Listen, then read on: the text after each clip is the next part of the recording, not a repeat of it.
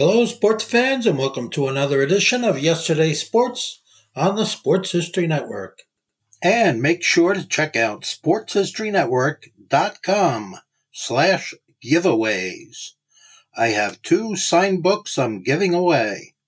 One is titled No Nonsense Old School Weight Training, and the other is Reliving 1970s Old School Football. He is the only golfer to win three straight U.S. Open championships, and if it weren't for a fourth place finish in 1902, he would have won five in a row. Not even Ben Hogan, Jack Nicklaus, or Tiger Woods ever won three straight U.S. Open championships. Yet, when the name Willie Anderson is mentioned, few in the world of golf have ever heard of him. Next on Sports Forgotten Heroes, Willie Anderson. This is Sports Forgotten Heroes, a tribute to the stars who shaped the games we love to watch and the games we love to play. Stars who provided us with many thrills, but when their time was up, they faded away. We'll take a look back at their spectacular careers, their moments of fame, even if it was just for one season or just one game. And now, here's your host, Warren Rogan. Welcome to Sports Forgotten Heroes. I sure hope you're enjoying these podcasts as much as I'm producing them. It's been a lot of fun so far, and the stories we've heard, the personalities we've learned about, and the guests we've had have been fantastic. And today's no different. Joining me on today's show is Tony Parker. A little more soft spoken than many of my previous guests, Tony is the historian at the World Golf Hall of Fame and Museum in St. Augustine, Florida. As always, before we get to today's podcast, just a little bit of housekeeping. First, a big thank you to Henry R. from New Jersey and Jack K. from Las Vegas for their continued support. If you'd like to support Sports Forgotten Heroes, please visit our website, sportsfh.com. That's sportsfh.com. There, you can learn how to show your support, sponsor a show, or even learn how to ask a question of a future guest. We have some super guests lined up over the next several weeks. So if you'd like to find out more, visit sportsfh.com.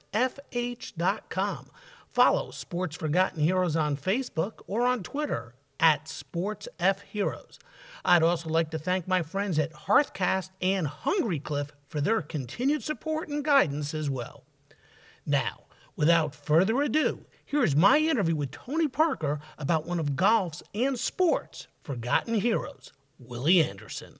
As we head towards golf's final major and look back on the year in golf, I think it's fair to say that the game has taken a significant turn when it comes to a single golfer dominating the fairways. Think about it. The game has evolved. There was a time when Bobby Jones dominated the fairways. Then there was Walter Hagen and Gene Sarazen, through the 40s and 50s, the headlines were grabbed by Sam Snead and Byron Nelson, and of course, Ben Hogan. And then Arnold Palmer came along, turned the game into must watch TV, and he was soon joined by Jack Nicklaus and then Lee Trevino and Tom Watson. More recently, you had Greg Norman and Nick Faldo, and of course, Tiger Woods. But over the last five years or so, household names have not necessarily won major tournaments. Heck, Brooks Koepka won this year's U.S. Open, hardly a household name. Winning just one major tournament for some is a career. Paul Azinger only has one major. Same with Tom Kite, Corey Pavin, and Jim Furyk. So, how is it that a guy can win four U.S. Open championships and be the only golfer in history to win three in a row and not be a household name? How is it that you can win four U.S. Open championships and most golf fans have never even heard of your name?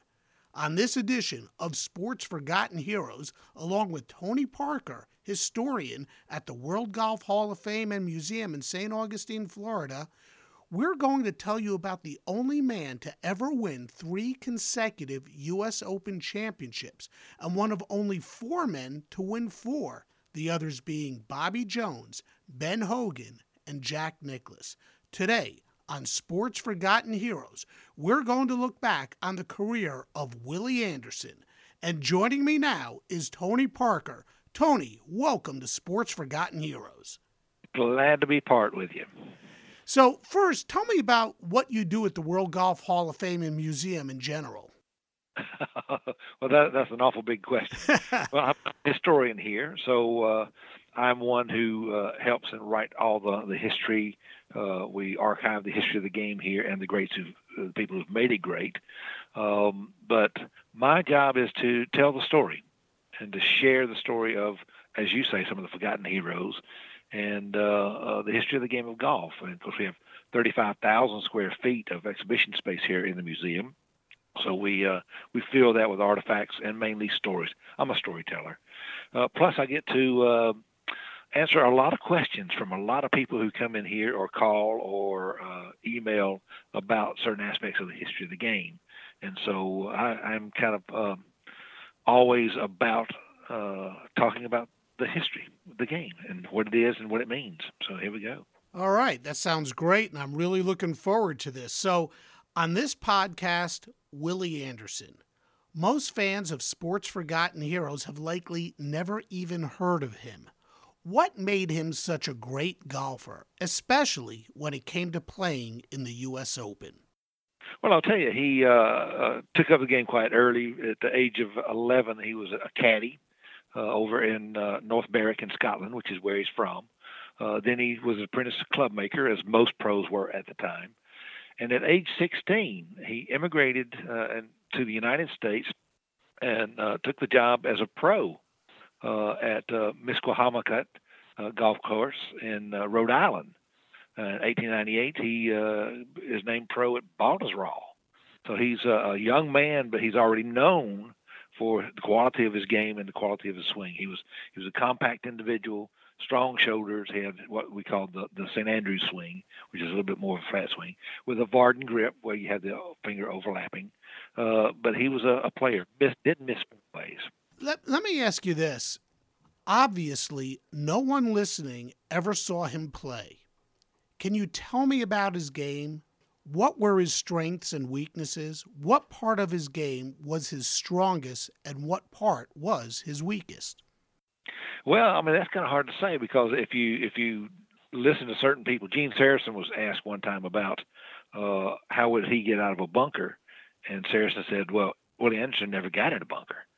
Uh, so the quality of his shots, I mean, he was straight down the fairway, and and the beauty of his game was he was proficient with all types of equipment.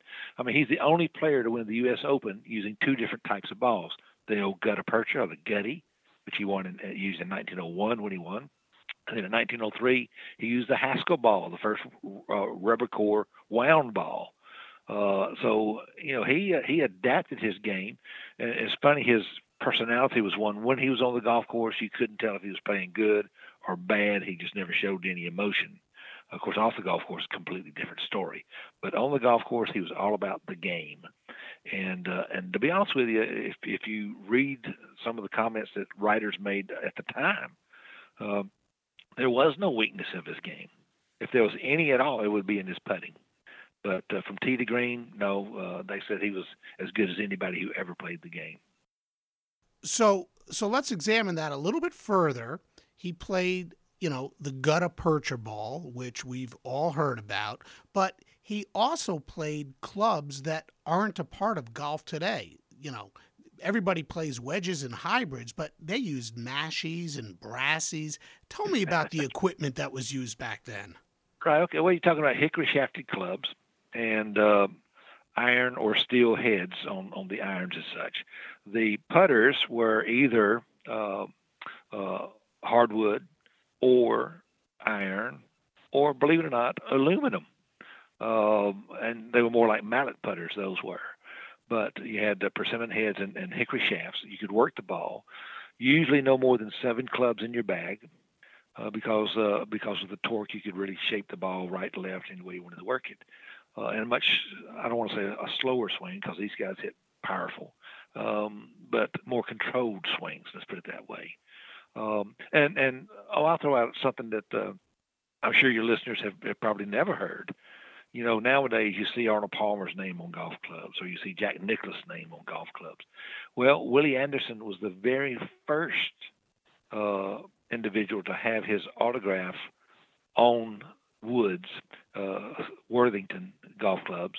Uh, so he was the first example of autograph clubs in America. That was Willie Anderson. So at the time, he was not an unknown. He was very well known. Uh, but as you say, he's his uh, legacy has been overtaken by Bobby Jones, Francis Ouimet, uh, Gene Sarazen, Ben Hogan. I mean, you know, all the way to Walter Hagen. Uh, but he was the guy who started it all, and uh, he absolutely dominated when he played. Now, not only did he win four U.S. Opens, but there was another uh, competition that was considered a major at the time. The was Western. the Western. Yeah, the Western. Won four of those as well. Why do you think we overlook Willie Anderson? Uh, I don't know. I mean, he moved around quite a bit. I mean, he he was pro at ten different golf clubs in the space of 14 years. He died very young. He was 31 years old when he passed away. Um, but then then again, he was right at that the the turn of the century when you have golf becoming really popular. Amateurs are, are much more in vogue than the professionals. Professionals considered pretty much um, working men as such. Um, and so you, you have him who who wins, and he was an outstanding golfer, but short-lived. Kind of like Bobby Jones in the sense that you know Bobby retired when he was 28, but he he was still a presence. Well, after Willie died in 1910, uh, then you have the immediate rise of Francis Ouimet in 1913, and Willie is overlooked and he's forgotten. Hmm, interesting. You know, he won his first U.S. Open in 1901 at the Myopia Hunt Club near Boston but it wasn't easy. After 72 holes, he was tied with Alex Smith, so a playoff was to take place. But unlike today's game, the tournament was put on hold a few days so the members of Myopia could play during the weekend.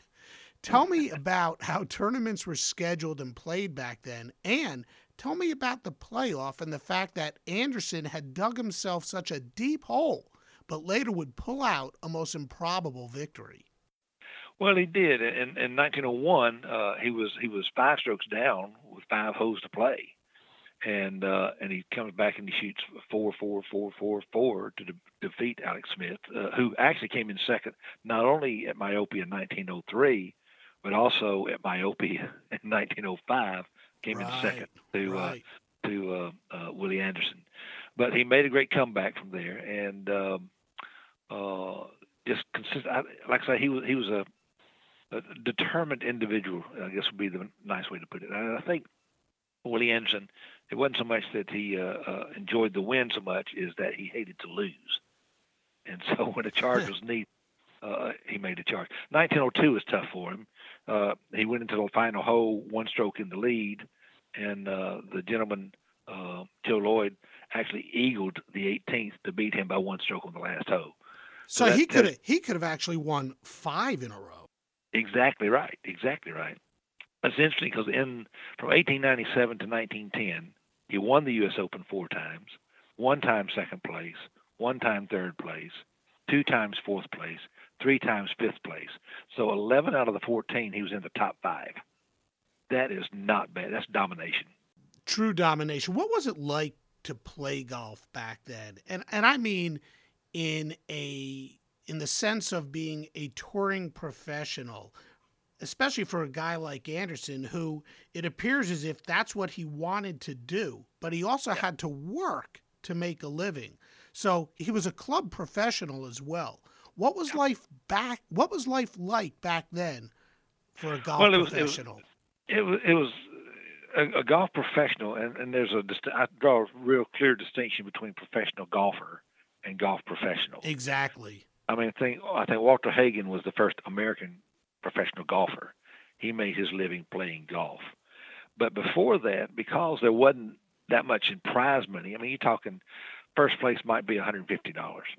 But again, $150 in 1901 is, is a pretty substantial amount.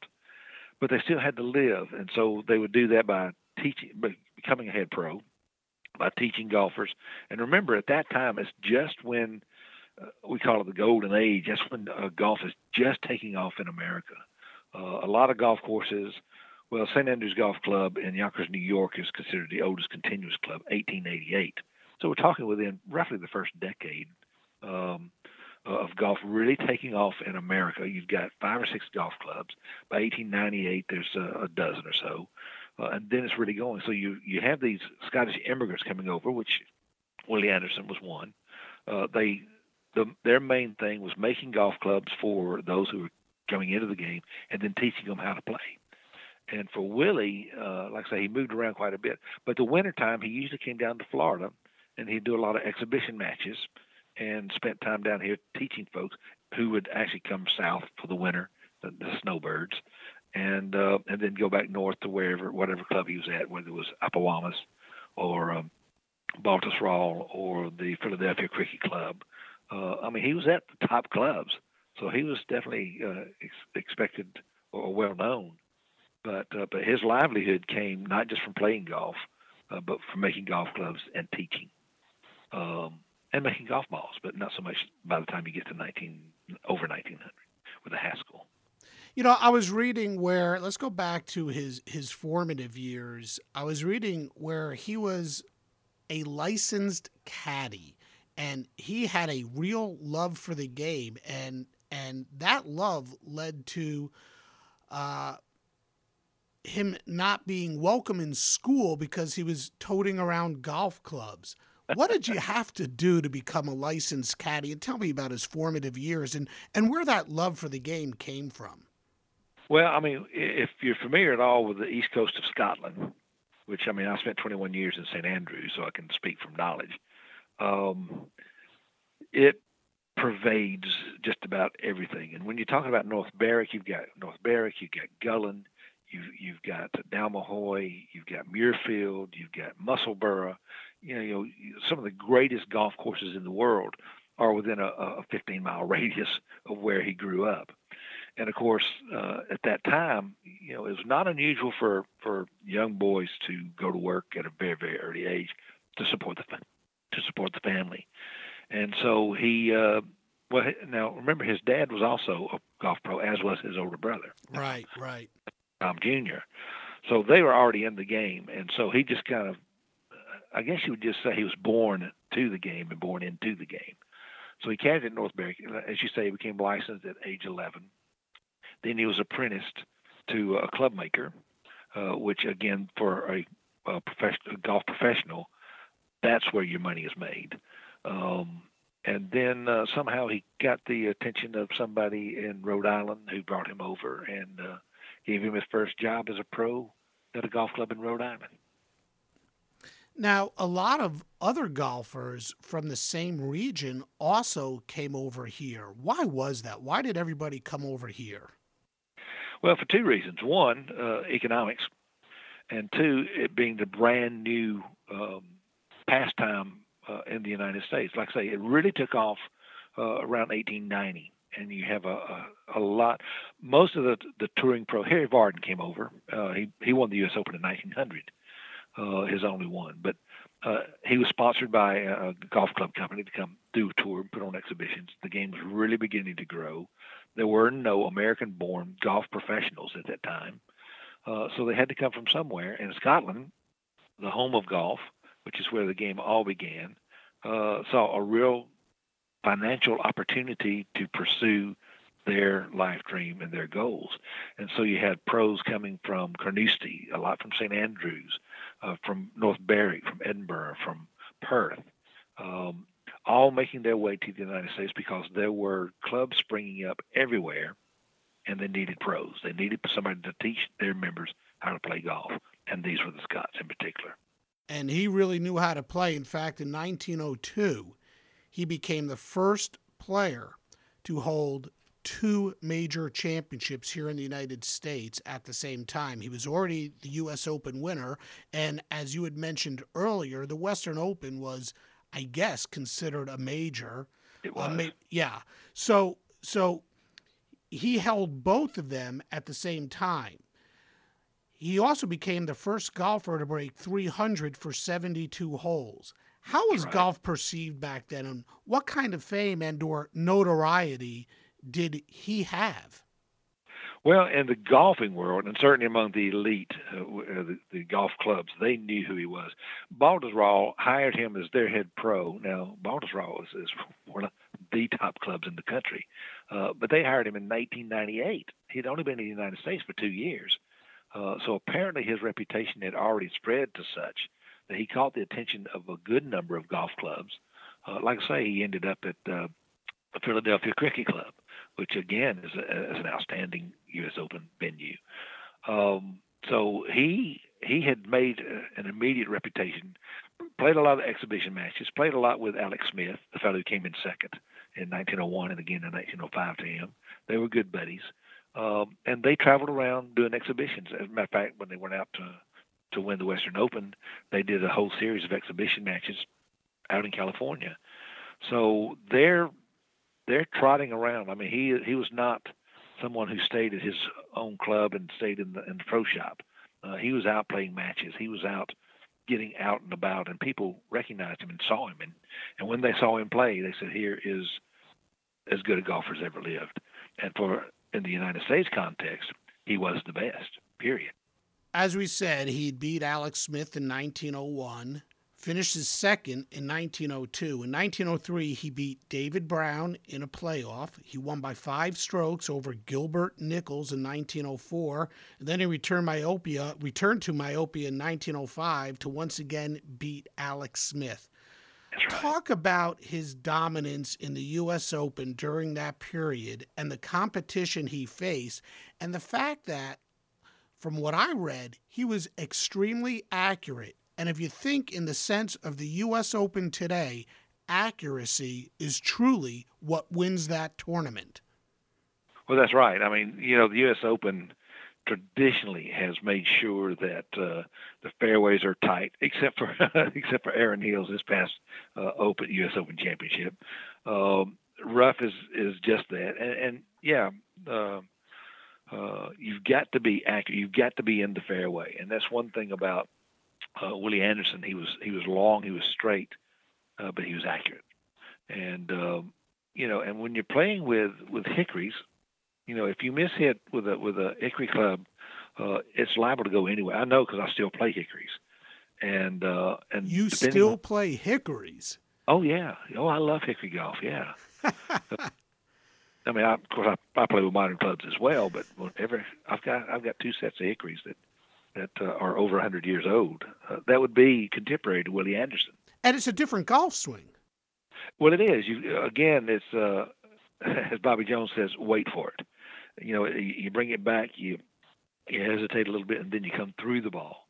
And a lot of people nowadays, when they swing hickory, say uh, think they're going to break the club. No, you're not going to break the club. It's it's very pliable, and uh, uh, so you can hit. But thing is, if you miss hit, you really miss hit. Uh, and then if you're playing with the gutties, uh, it's easy for them to get out of shape. You know, you, you hit them a few times, they'll put a few nicks in there and get a little misshapen. Or if you ever play with a balata ball, mm-hmm. uh, then you'll know exactly what I'm talking about. Right. Uh, you just hit one of those, you get a little smiley face in the cover. Well, gutties didn't quite do that until the Haskell, um, but they were not always in the round, as we say. Uh, so yeah, so you you've got to be one who can acclimate and adjust your game uh, according to both the ball and the club. Not so much the course, the ball in the club. And of course, Willie was one of those who was an expert at that. Well, you know, this leads me into my next set of questions, and it's it's a thrill to know that you actually do play hickory shafted clubs. Because you look at today's game and the fact that a guy like this year's U.S. Open champion, Brooks Koepka, hit a three wood 379 yards and reached yeah. a 681 yard hole with a three wood and an iron. And compare yeah. it to the way Anderson played golf, it's a totally different game. These are two different games. Tell me about the game of golf back in the early 1900s. The equipment used, the course conditions were significantly different too. Oh, yeah. How oh, yeah. different was it to the game that we see and we play today? Well, uh, let me preface that a little bit because you know before the the gutty balls, which are you know a resin type rubber type ball, there was the feathery, and uh, and of course all the clubs then uh, were very slim and and um, low hickory shafted with persimmon heads, um, and you could hit the ball if you're a good golfer, even with the, the gutties, if you're a good golfer, maybe 170 yards off the tee. However, uh, the longest recorded drive with a feathery was 1836 September, the Old Course St. Andrews, 14th hole, 361 yards. Wow. With a feathery using uh, a wooden shafted and wooden headed club. Wow. I might say that the weather might have been blowing what we say yeah. is blowing a hoolie. Uh, strong winds, and late September, the ground might have been a little hard, but still 361 yards. Uh, but it is a completely different game because you have to. I think, in, in, in especially around the turn of the century when Willie was playing, it was all about course management, strategy. How do you play? How do you need to get here? And if you if you look at the golf courses that were built at the time in the golden age of, of golf course architect, you know, Donald Ross, uh, Seth Rayner, these guys, A.W. Tillinghast. Uh, you start looking at their courses, they design courses so that there are multiple approaches, multiple ways to play a hole.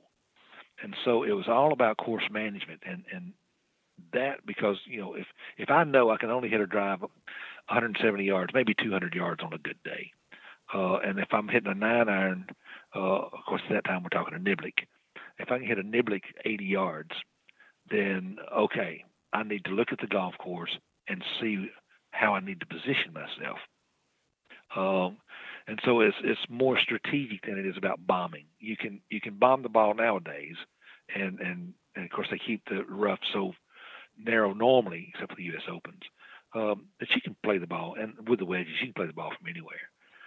But then the fairways were not that smooth. The greens certainly were not rolling like they are today. Some greens didn't even have grass on them; they were sand greens. With they oil. should have been called sand.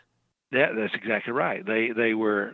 Matter of fact, Hale Irwin said he learned to play on sand greens where they put a little oil just to keep the sand down. Wow. Uh, but those are nice and smooth. I will say that. Um, but you have to. Well, here in the museum, we've got uh, a replica of a, a green from about 1900, and we have some Haskell golf balls, and we have hickory clubs that our guests can can use to see exactly what it was like. And um, a, they're amazed at how smooth it comes off the face of the club for one thing, but then to see it roll and take a sharp left or a sharp right or or stop, um, they say, "Whoa!" And it just lets you know just how good these guys had to be um, to play the way they did, because it was nothing like it is today. So where Willie learned in in North Berwick compared to what he found here, were the courses similar? Were the conditions similar? How how how did the the courses differ from there to here during the days of Willie Anderson? Okay, well, Willie Anderson coming from North Berwick, and I don't know if you've ever been over to Scotland or certainly played on the, the links courses over there. Someday, someday. All right. Well, the, well, I'm I'm glad to say the old course in St Andrews is my home course.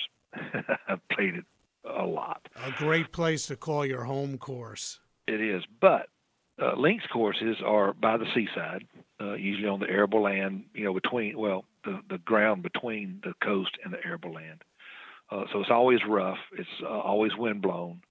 Very very few trees. Um, a lot of sand.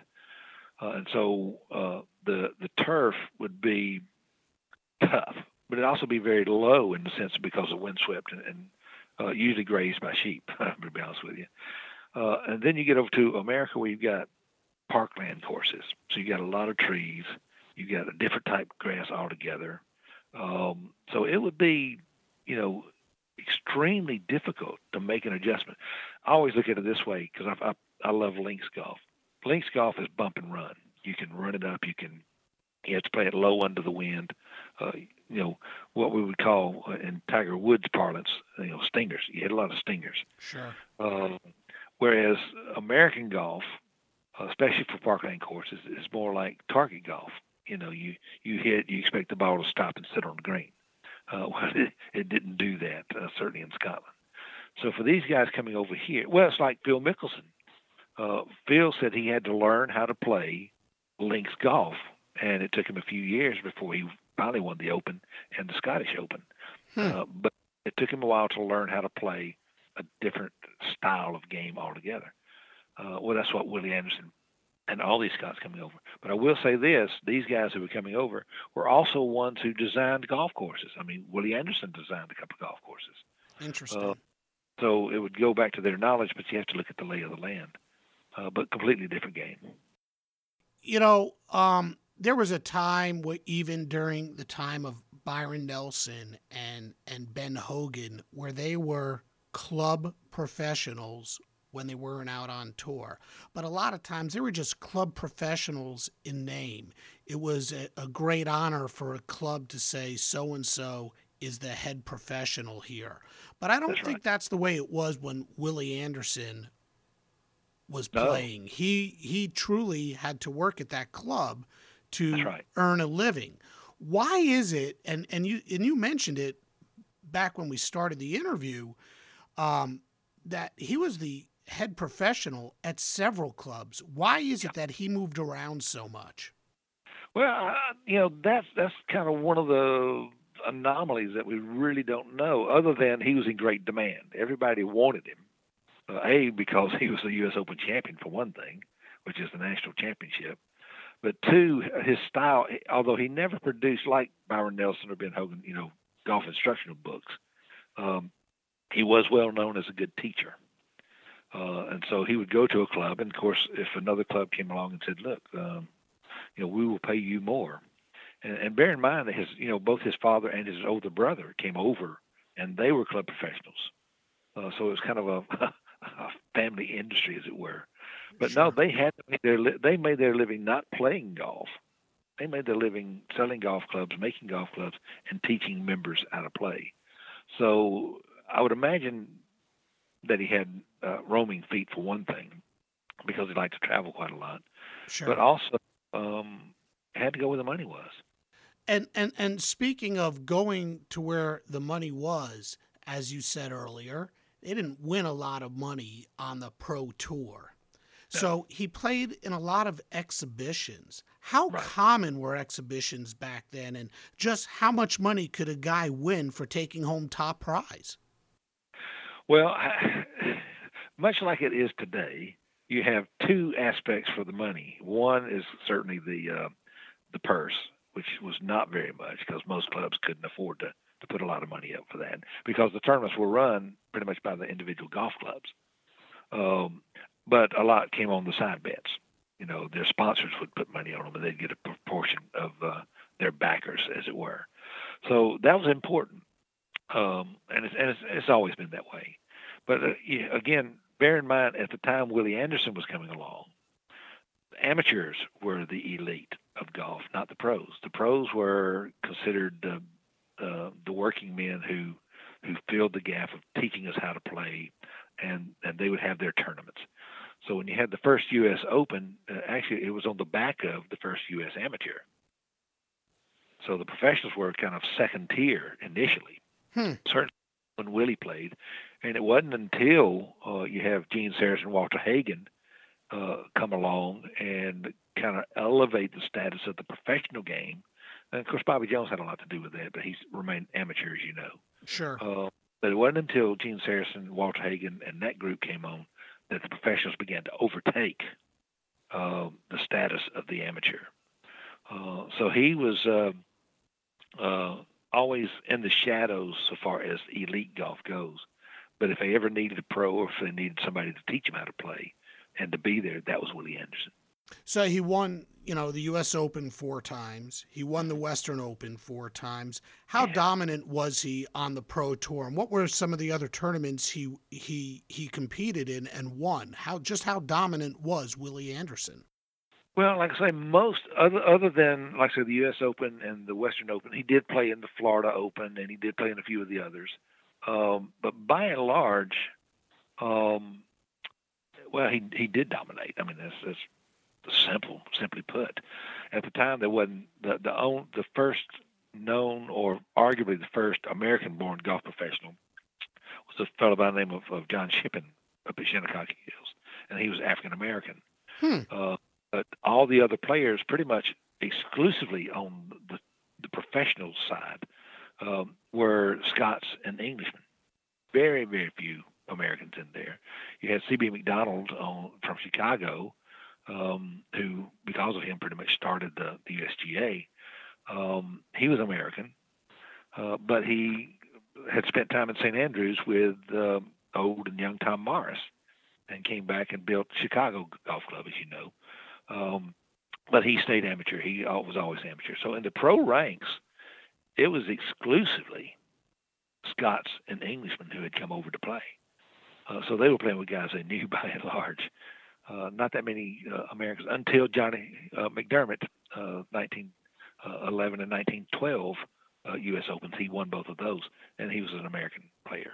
You know, he led a, a, a great life on the course, and he enjoyed a good time off it. Unfortunately, yeah. though, it didn't last very long. He passed away at the young age of 31. A lot of different theories on what happened to him from epilepsy to alcoholism to a brain tumor. But in the end, I believe the official cause of death was ALS. That's you, right.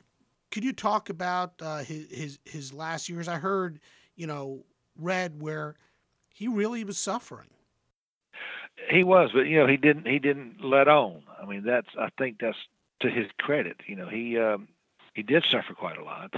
Um, he off the course, like I say, on the course, he was very uh, focused. Off the course, he was known to be very convivial, uh, jolly, liked to drink, like his like his tipple, uh, a bit unconventional by and large.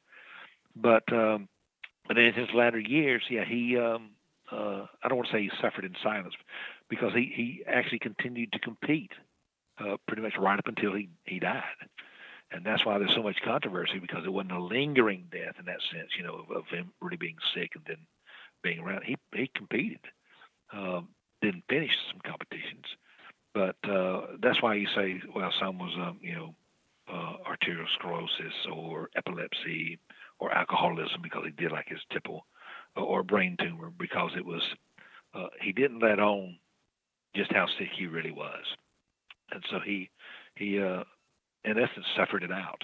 And for that, you you know you have to. I want to say maybe give him a little credit, um, because he didn't he didn't share his illness with anybody. Always a shame when someone goes that young. It's it's incredible, and you know back then we didn't know a whole lot about arterial sclerosis. Heck, we didn't That's know right. a lot about it when you know Lou Gehrig passed away. That's right. Gehrig, That's right. Well, it's it's something because you know Alex Smith said that uh, you know had he lived, there's no question that he would have won more U.S. Opens than anybody ever living, and it would never been matched. And uh, you know he might be on to something there. Yeah, he almost won five in a row. That's right. That's exactly right.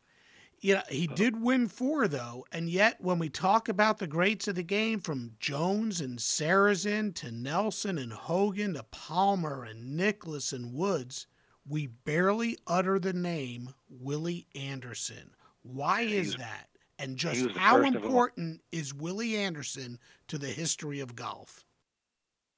Well, he set the standard, and that's about the best way we can leave it. He set the standard for what it meant to be a U.S. Open champion. Is there anything else we should know about Willie Anderson? Well, I think there's one little thing that, that's kind of kind of unique and kind of fun at the uh, 1903 U.S. Open at Baltusrol.